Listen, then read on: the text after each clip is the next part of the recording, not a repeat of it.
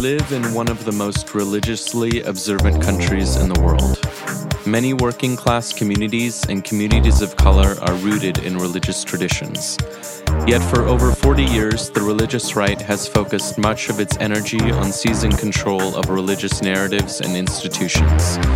This is Heart of a Heartless World, a podcast produced by the Religious Socialism Working Group of the Democratic Socialists of America, the largest socialist organization in the United States. Our goal is to amplify the voices of people of faith organizing for social, racial, environmental, and economic justice. You can follow Religious Socialism on Facebook, Twitter, and Instagram, and visit our website at religioussocialism.org. If you like what you hear, you can support us on Patreon.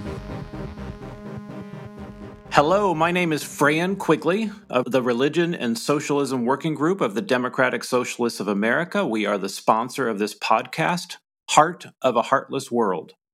Our guest today is Iman Javid, a medical student at the University of Toronto, and really a truly insightful writer on issues including Islam and socialism. If you haven't checked out Iman's writing after you hear this podcast, you're going to want to do so. So I'm excited to have this conversation today, and I'm excited to share it with our listeners. Iman, welcome to the program.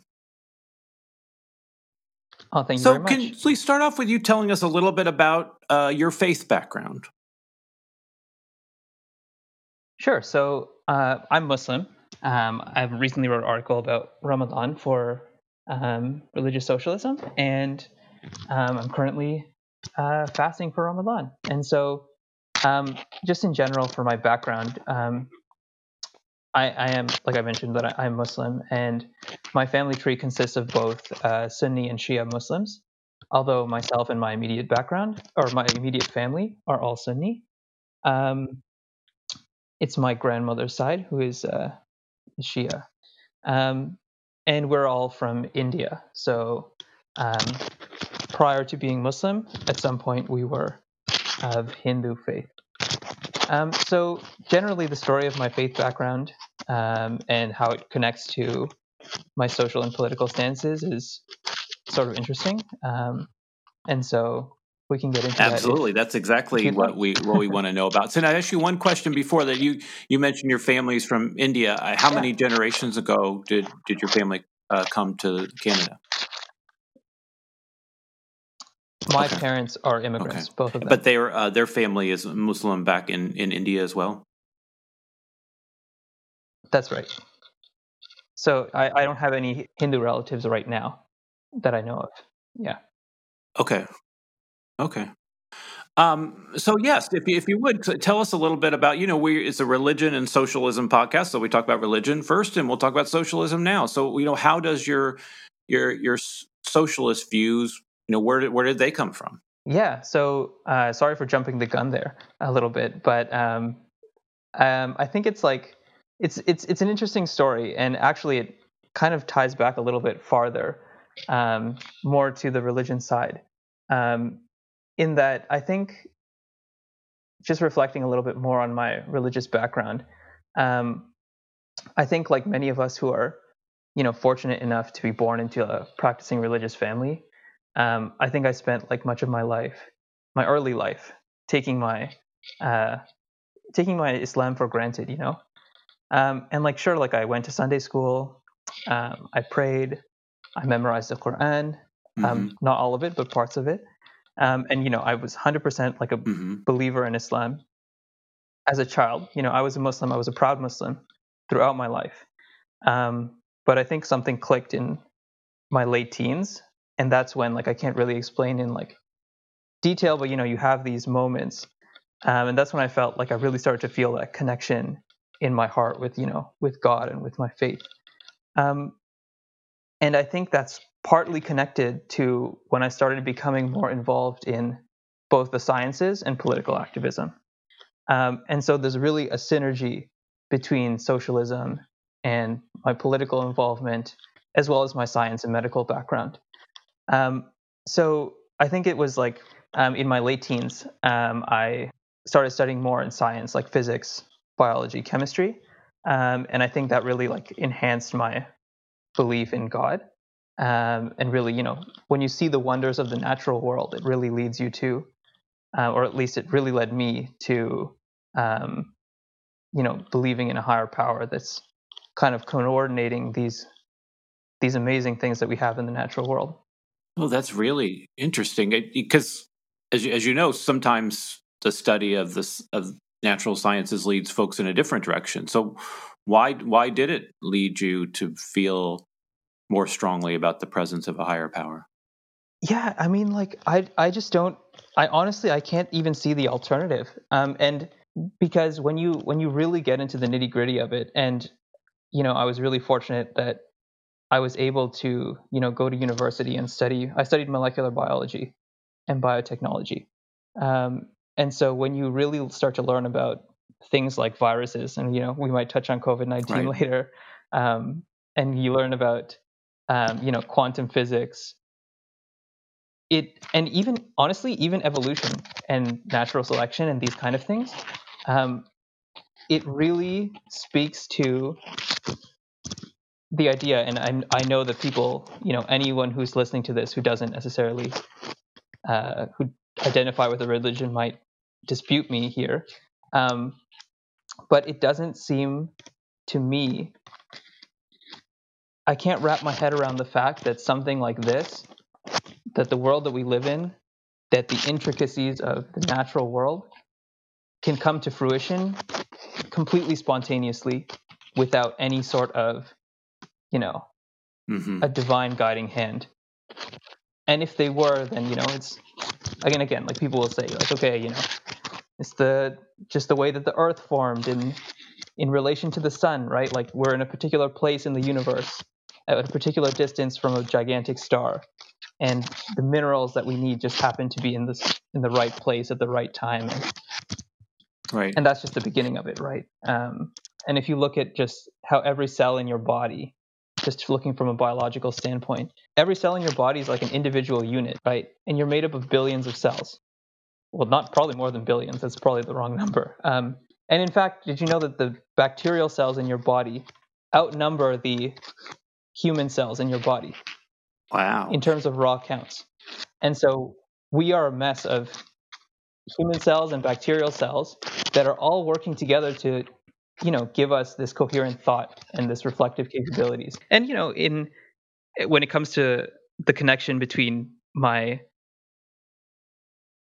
academic background and islam and my political and social beliefs um, i think it just speaks to the synergy. I think it's all connected. Studying the natural sciences brought me a lot closer to Islam and to God, um, and to belief in you know the higher power, and that is what brought me closer to you know politics and left wing activism and uh, socialism, because to me that is an essential part of operationalizing um, that Islam because of the deep, deep commitment to justice and human rights in Islam.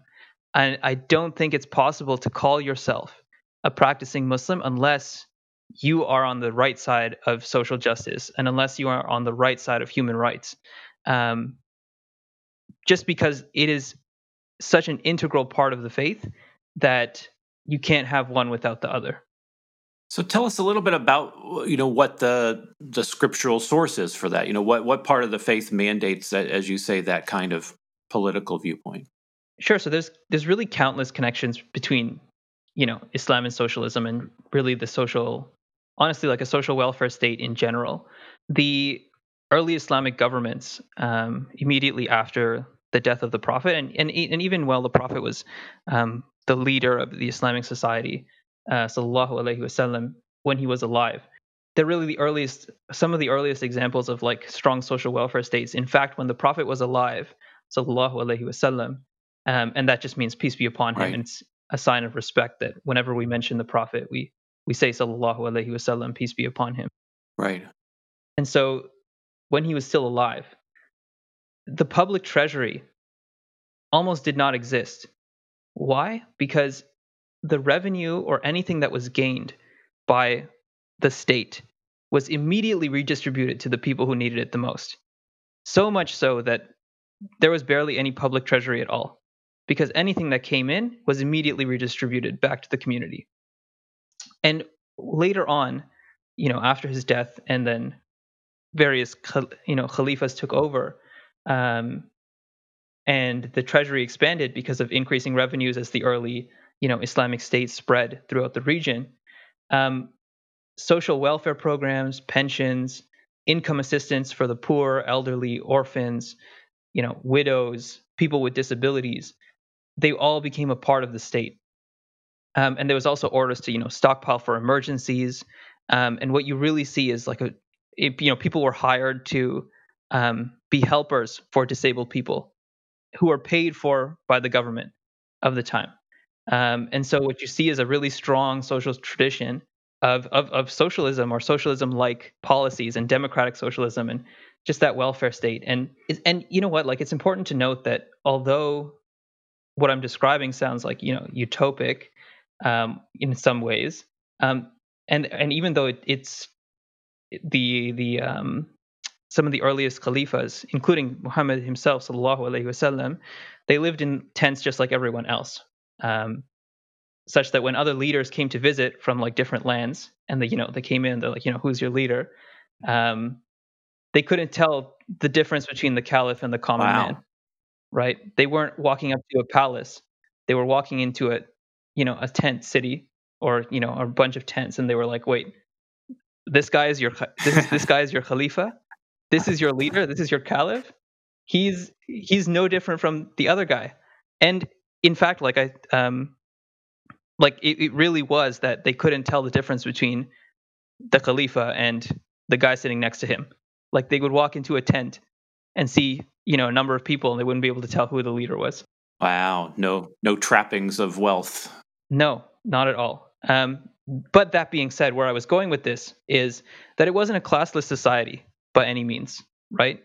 It wasn't a perfectly equal society. There was a stratification of wealth, absolutely.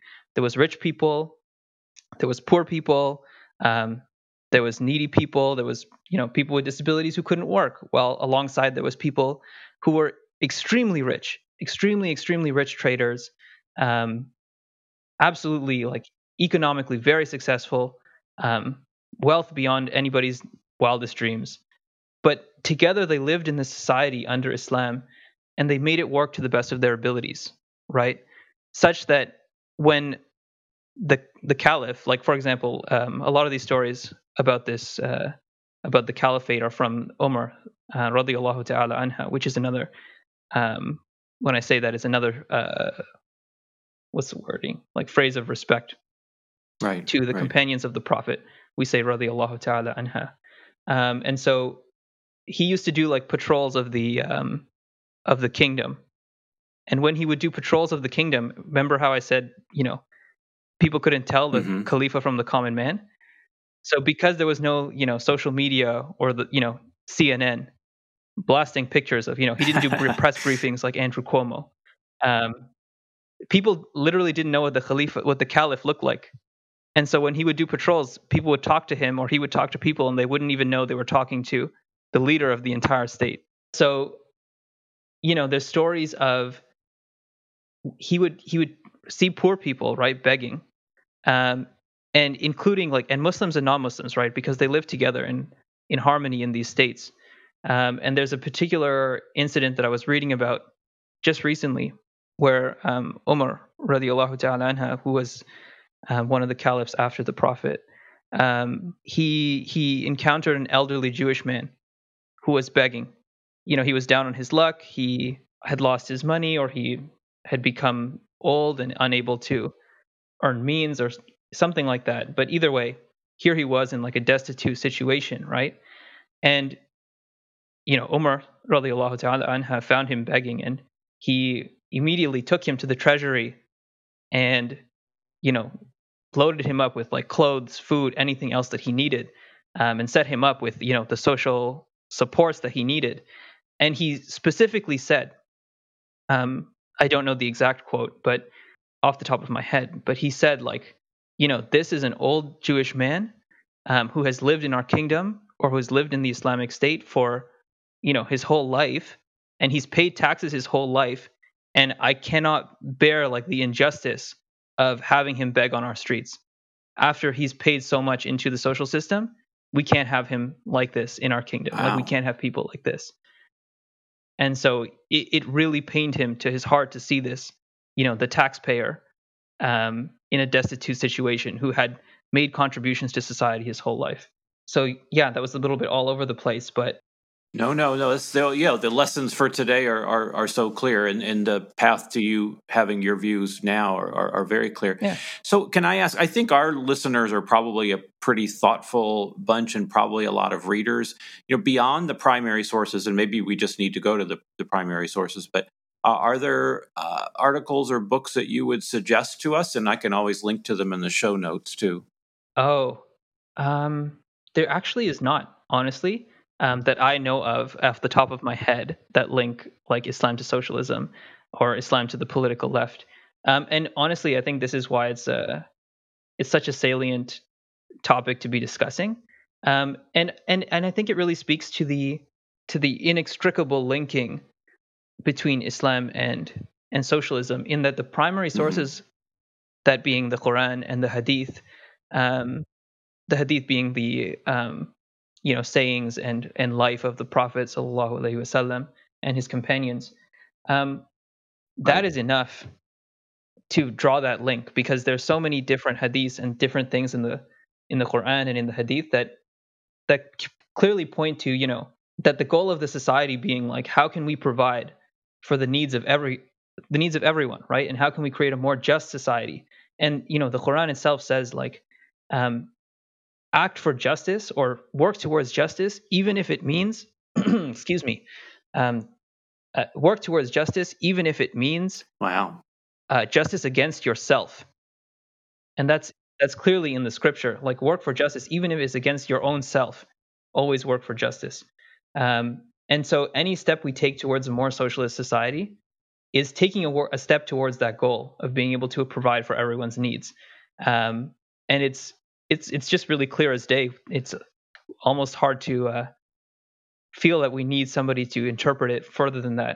And as you know, you and I have had the conversation in the religious, uh, religious religion and socialism blog. We have included a couple of profiles of folks who are Muslim who, who like you, uh, feel that the the the faith is completely connected to socialism, and we'll we can link to those um, interviews as well and and those folks uh, they they point to zakat. They they say that the the the because so you could explain that again. I think uh, for non Muslims we have a little bit of an idea about zakat, but not probably not a, a, complete understanding. How how would you describe that for for non Muslim listener, listeners? Absolutely. So um, in a nutshell, zakat is like a, a wealth tax, basically. Um, it's 2.5% of your wealth um, above a th- above a certain threshold. Um, and I'm forgetting the exact threshold right now. It's some some diff, some grams of silver or something like that. And so you pay 2.5% of your wealth towards charity, and the charity has specific bounds, which which can be looked up. I just sure. don't want to say anything wrong about what what the specific bounds are of of the charity. Um, but it's it's as you would expect, you know, feeding the hungry, etc., freeing prisoners, you know, helping people in dire straits, as well as um, some of the zakat, it's, it's interesting. Uh, some of the zakat can also be used to pay the people who are distributing the zakat. So um, sure, that's Social all worked servants, in there right? well. The public servants need to be eat too, right? Yeah, exactly. And so some of your zakat, which is you're paying out of a religious obligation, can be used to pay the people who are distributing the zakat itself, which is nice. Um, but in a nutshell, it's a 2.5% um, wealth tax essentially that you pay on your liquid assets. So, like any cash you have in the bank, um, uh, certain investments that you have, not all investments. I think some investments are um, exempt from the tax, um, but others are not. And, and I, again, those folks have have discussed with us the the notion that in, in Islam uh, there, there's a strong push towards natural resources being communal goods, which of course is, is a core concept of socialism as well. Can can you talk a little bit about that, about access to water, about access to uh, energy? Yeah, absolutely. So immediately, uh, there's two things that come to mind. Um, one of them was um, there's an incident in the um, in the life of, and I hope I'm right about this. Um, you know, Allah forgive me if I'm wrong. Um, so please look it up. Um, I'm considering, i am thinking of an incident in the life of Ali radiallahu ta'ala anha, um, in which he allowed um, an army to cross through the river, right? An, an enemy army um, to cross through the river because um, when when previously they had not been letting his army cross the river. Okay, previously they had kept control of the river and they said like this is our river, you can't cross here, you can't come into the river, you can't access its resources, none of that. And that was the only source for fresh water at, in, in the area, correct? I believe so. Um, and also, it, it, was an important transport, right. you know, boundary. Um, and he he allowed them to go through because he said, you know, it's not once once he took over the area, he said, you know, it's not my river. It's the river belongs to Allah subhanahu wa ta'ala. Um, and so um, it really speaks to natural resources being for everyone. And also, um, I think it was um, the Caliphate of Umar, but again, I, it, it could have been a, a somewhat another one. But um, he also did a lot of irrigation projects, um, which of course redistributed the we- uh, the wealth of water to anyone in society who wanted it, basically, right. who or who could access it, right? Um, so that they could increase their farming um, and their agriculture output. And you know, there was no like, you know, you can you can have some irrigation products and you can't. Um, and so that that irrigation was made available to everyone, almost as like as a public service. Also, I'm thinking of like there's a there's a hadith that says like you know when you're making wudu, like the ablution, don't waste water even if you're in a flowing river, right? Even if you're making it in a in a river outside. Um, and then I think one of the companions, as an extension to that, one of the companions asked him like, "Why? It's just it's a river, right? Like it's almost like infinite water." Um, and the Prophet wasallam said, "Yes, but the river doesn't belong to only you. There's other people down, like other the creatures will use the will use the water if you don't." Um, and so there was that always that concern for for the entire the whole environment. Um, when when when when just considering our interactions with the natural world. And so there is a lot of um, connection there between natural resource utilization um, and and then being communal, not only between people, but also between like people and animals, um, and you know people and creatures um, who are not human. And so there's that that spirit exists um, th- throughout the religion. And and you say that it's so clear to you that the the tenets of socialism line up so nicely with the the tenets of Islam.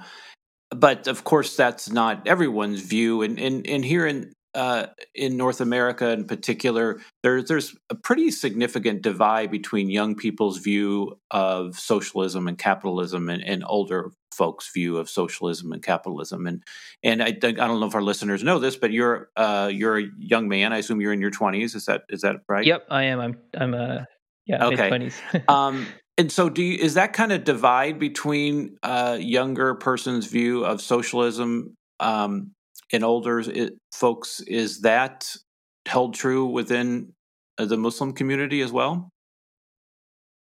You know, it's hard for me to say, um, but I don't think like I think it, this is a conversation in that that's more broad than than than you know uh, that's more broad than Muslims right. and.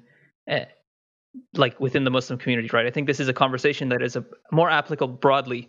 Um, but I, I, I really think that people are in favor of socialism and socialist ideas. Um, they just don't they just don't necessarily know that they are in a lot of ways. And it should be mentioned, right? Like I think like the commitment to Islam and socialism is very clear. Um, and it's it's it's made even more clear by the fact that we can see the failings of the capitalist society um, that we live in. And you know, maybe somebody will point to the fact that you know, in the prophet's time, there was not like like communism, and it's not like the state owned all goods. And you know, the prophet himself, sallallahu alaihi wasallam, was a trader. He was a businessman, Um, and his wife, his first wife Khadija, was one of the richest and most powerful businesswomen in their society. Well, she was like man or woman, she was one of the most powerful and richest people in their society, um, and she made that fortune by you know business and trade. Um, but socialism is not necessarily antithetical to right you know small businesses or people right. you know going about their daily life and so i think and it's interesting um, another connection between islam and socialism is that they're both dirty words that are smeared by oh, interesting. the media and you know the establishment. And i think i think it's a lot to do a lot of it just has to do with the smearing um, and what people take up the smears and what don't. And i don't think it's exclusive to muslims or non-muslims that you know they take up that smear and they think oh socialism is bad but then they turn around and they they read the hadith of the prophet wasallam which says you know if one part of the body aches or the my my ummah my the muslim ummah is like one body. When one part of the body aches the whole body aches. And so it, it's really the same thing here right? Like one part of the society is aching and our whole society should be aching and working to make sure that that part of the body is taken care of. And if we just look at it logically you know capitalism and our profit driven society um, the society of greed is not fulfilling those commitments. And so we need to take steps towards an alternative way. And i think that if uh, the prophet and his companions were alive today um, and i don't want to i hope this is not um, you know blasphemous in any way but i think that he would he would be in favor of whatever it takes to make society more just and a more uh, a, a, society that takes care of everyone. Well, as, as you say, the uh, his words and, and, the words of his followers make that very clear. I, the, you make a really interesting point about that both Islam and socialism are somewhat condemned by folks who just are reacting to some kind of image, and in fact, they would uh, embrace the the message of of Islam, like they embrace the the core of socialism if they just un- understood them to to be just that, right? That uh, we're we're talking about equitable uh, distribution of goods. We're talking about people getting health care and and housing that they need, et cetera, which most folks are are in favor of uh, before you put the labels on.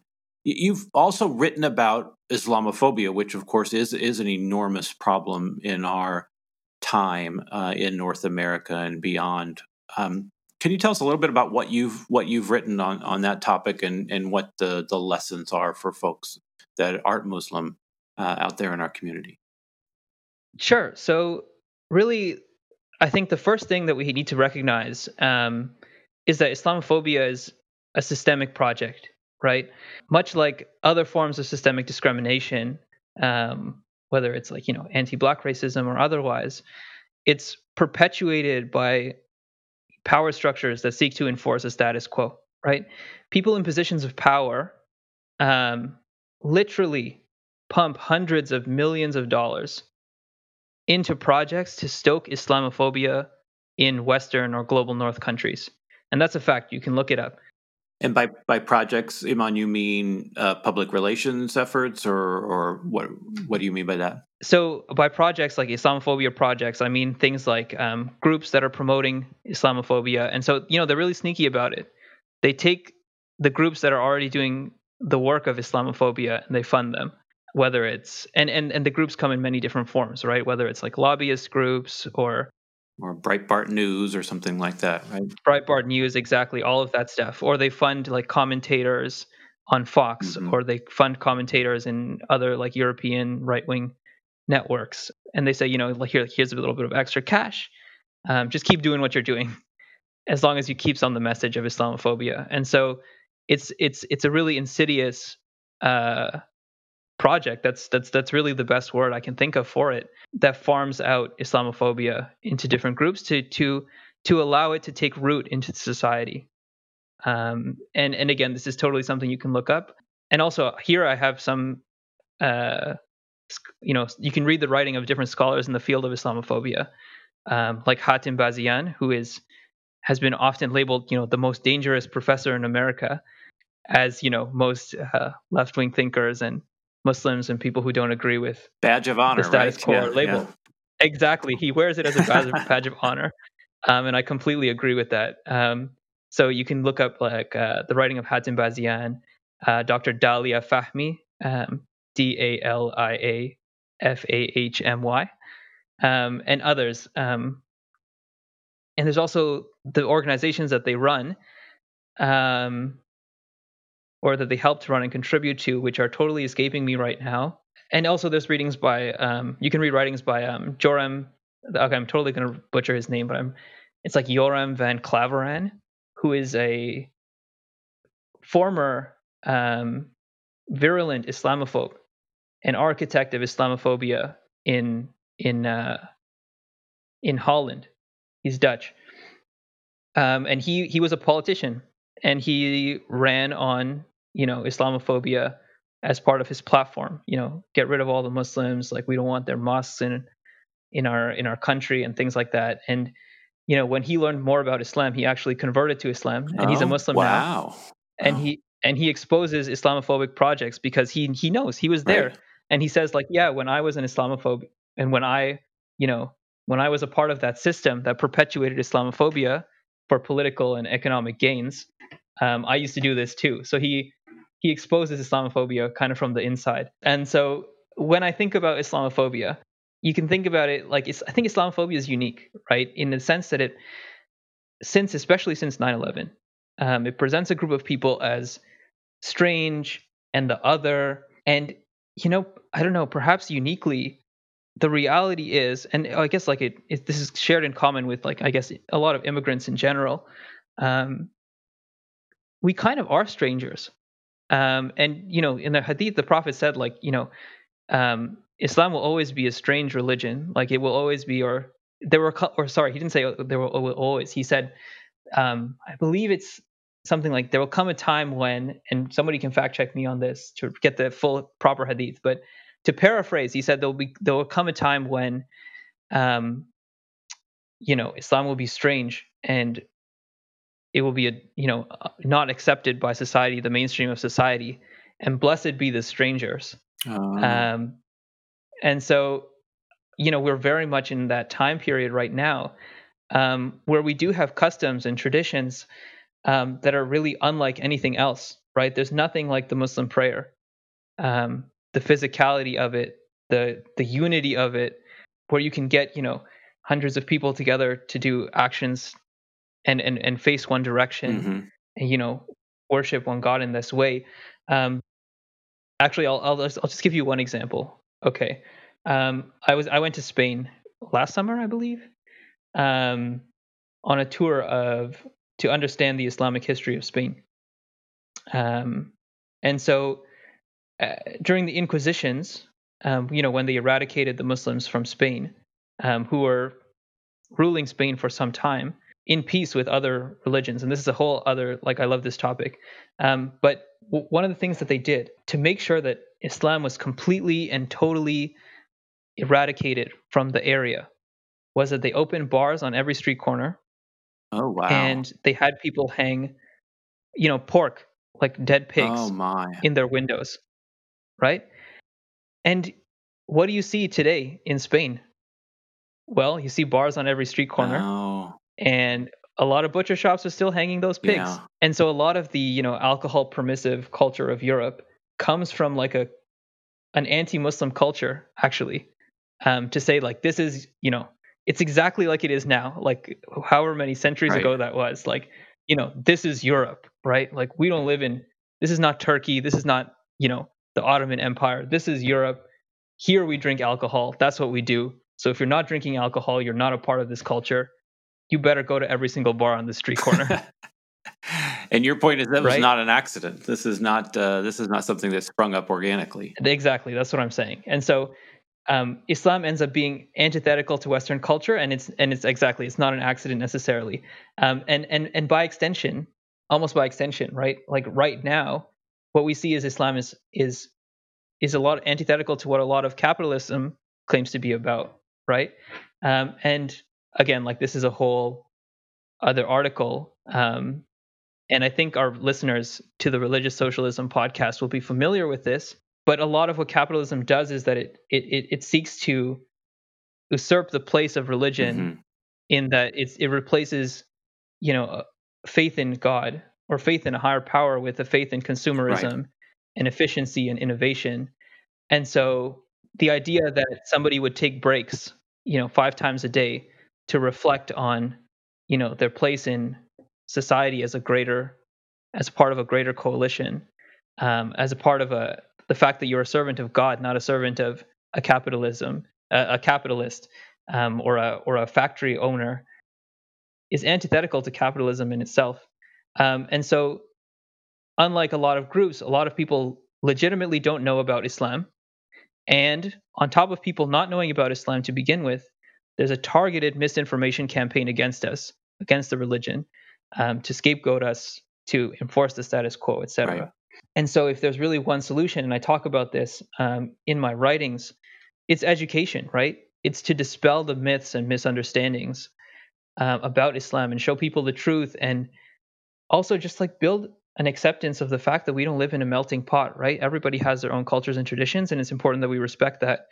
But that's kind of the society that we live in, right? Right. Where much like socialism, Islam is is has this targeted misinformation campaign against it, against powerful people, and um, education and teaching people what Islam is actually about and what socialism is actually about is uh, an important way to fight Islamophobia and uh, socialism phobia at the same time. Right.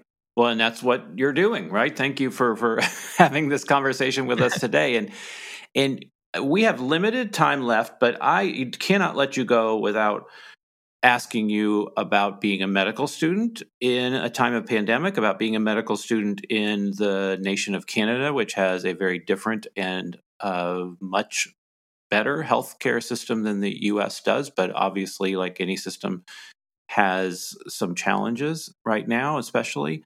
So, tell us a little bit about what you're doing and what you've observed about what's led us to this pandemic and, and how we're responding to it as, as a person who's inside the system now, the healthcare sure. system. So, I think there's a lot of lessons, and I don't necessarily think that you need to be a medical student to see them um, or in the system. Um, although I will say that being a medical student, I'll just preface this by saying that being a medical student and working in the medical system um, has allowed me the great privilege of seeing the plights of you know some of the most vulnerable people in our society mm-hmm. Um, and having the privilege of working with them and advocating for them which as a side note has you know increased my commitment to both islam and socialism just just seeing the deficiencies of the capitalist system and especially the capitalist approach to healthcare that's just cemented your views. Yeah, and I think like it's it's it's it's it's it's not necessarily like the I mean because in in Canada we don't really have much of a capitalist view of mm-hmm. healthcare, mm-hmm. um, thankfully. Although it should be said that you know a study recently came out um, a few days ago actually that uh, for-profit long-term care homes had worse outcomes than the government-run oh. ones, i.e., like more deaths in this pandemic. And so yeah regardless like so working with people and you know seeing some of the failures of capitalism to provide for them and you know just just how people slip through the cracks and and it's not all like capitalism's fault per se some of it is like structural problems that i feel like perhaps you know we've just created this system that's what's the word for it it's almost like it's a lot of bureaucracy mm-hmm. and it's not universal and it's not simplified in a way that it could be. Um, but that's just a product of like decades and decades of adding, you know, half measures and bureaucratic and you know means testing things. So I guess in a in a sense it is sort of capitalism, but I don't think it's fair to just say, oh, the problem is capitalism, period, mm-hmm. and then leave it at that. Um, so there is some nuance there. Regardless, um, back to like the lessons, it, it really is. I think that the lesson of the pandemics in general is that we need to take care of people who are, you know, most vulnerable in our society. And we need to start judging ourselves, judging our societies, right, by the weakest links in that mm-hmm. society. Mm-hmm. We're only as strong as the people who are most vulnerable among us. And viruses teach us that, don't they? Exactly. Exactly. Um, because if, if if if the people at the bottom fail, um, or if they become infected, or if you know you make them come to work, um, and we have a we have a premier in Ontario who is like a, a premier is like a governor of a state. Um, a premier is the governor of the province. Um, and we have a premier here who's a is a conservative premier, and he one of the first things he did when he came into power was scrap the labor laws put in place by the previous premier, which guaranteed like paid sick leave and things like that. Um, and so if we have a society where people don't have guaranteed paid sick leave, you know, they're going to be coming to work and they're going to be infecting people. And if we lose them, we lose the essential workers, quote unquote essential workers, right? right? And then our whole society collapses, and that's not it's not a good time to put it bluntly. And I think another another lesson in addition to that is the need to listen to the experts um, in these situations, right? If you had listened to a lot of the physicians um, and the public health experts, right, they would have told you that it's time to sound the alarm and put in, you know, social distancing measures and, you know, close the borders and things like that earlier to prevent the spread of this illness. But there's always that reluctance, right? Um, and I, I can almost I don't know. I can almost guarantee that unless the next pandemic comes like fairly quickly, we will see that same reluctance again in a different era. Well, we're seeing it now in the U.S. for for just maintaining what we know to be right, right? Keeping shut down. People want to. People are insisting on their constitutional right to go get a haircut, whether the virus is going to infect folks or not, right? Yep, and and we have that here too. Um, there's protesters out and about, but they're not nearly as uh, loud and militant as they are in uh, in Michigan and other places. Yeah. But uh, I think it's uh, it's really an exercise in you know believing in things that you don't necessarily want to hear too, um, right? And I think that's uh, you see it all comes back, right? We we all we came back full circle, right? It's about having faith in our experts, right? Um, just like we have faith in our in our religious principles, right? Sometimes we if you believe in you know a religion sometimes there's parts of that religion that you know that strike you as something that you don't that doesn't that you know makes you uncomfortable let's put it that way but as a adherent of that religion you kind of have to you know work that into your paradigm because you agree with you know the rather 99% of it and so um, and again people will disagree with me on that as well but that's my view um, and so here we need to you know have faith that these doctors who study public health and who study epidemiology have studied their whole life. They're prepared for this moment. Um, and when they say things that make us uncomfortable, like, okay, we're going to have to close the barbershops um, to make sure people don't, you know, get this virus and ends up killing thousands and thousands and thousands of people, especially old people like our grandparents and the people who are most vulnerable in society, maybe we need to listen to them. But uh, we'll see what happens for the next pandemic because you know what? There's another one coming without a doubt um, as sure as death and taxes. And so um, we'll, we'll, see um, if, if, we learned our lesson. Well and the the lessons of of maybe a little bit of self-denial and being community oriented uh, those are lessons from islam and socialism right Absolutely, and I think um, a lot of the projects that have been going, I use the word projects a lot. I find, um, but um, you know, when uh, when the government is overburdened as well, right? Not only when the government is failing to act, but when they're overburdened, a lot of that, a lot of what needs to be done falls on the community, right? And so what we're seeing is a lot of, um, you know, a birth of projects of people caring for one another in ways that they did not previously do so, right? Um, for example, people set up uh, call lines to check in on isolated seniors, and that's wonderful. But isolated seniors are isolated when there's pandemics and when there isn't. And so when we need, so we need to consider like, okay, after this pandemic is done, what about isolated seniors? What are we going to do to support them, um, other than just you know trace their contacts and keep them away from the hospital? And uh, and yeah, so like other things that we're doing is, um, uh, you know, I was involved in a project to uh, um, help risk stratify the the homeless population in Toronto called the Care Project. It was a really good experience, and I think they're doing good work. And so, really, the point I'm making here is that all of these are community initiatives, and sometimes it's it's not enough to just rely on the state, um, and we really need to take um, that that socialist spirit and that religious spirit of community and um, working together to find solutions to protect the most vulnerable in our society and just build a better society in general um, into our own hands. Um, and we don't need to wait for a pandemic to organize. Right. That. That's that's a terrific point, Iman. That, and again, it's a lesson of both Islam and socialism that the caring for others doesn't have to always be at a state level, right? That we do this at, at a community and a small group level, and, and small s socialism, and and uh, uh, the, lessons of Islam are that we need to care for those around us in our neighborhood, our community, our our congregation, what have you. That's right. And and the hope is that it trickles upwards, right? Um, uh, a small preview of my article, that my next article for religious socialism, right, is that we need to have like a a spiritual spiritually centered activism, right? And then we need to hope that that trickles up into putting in you know leaders who are elected um, who who also have that same spirit, right? Um, so the community organizers of today need to be our uh, elected leaders and you know political leaders of tomorrow who are making the policy that can codify you know all this caring spirit that we have on the ground. That's beautifully put.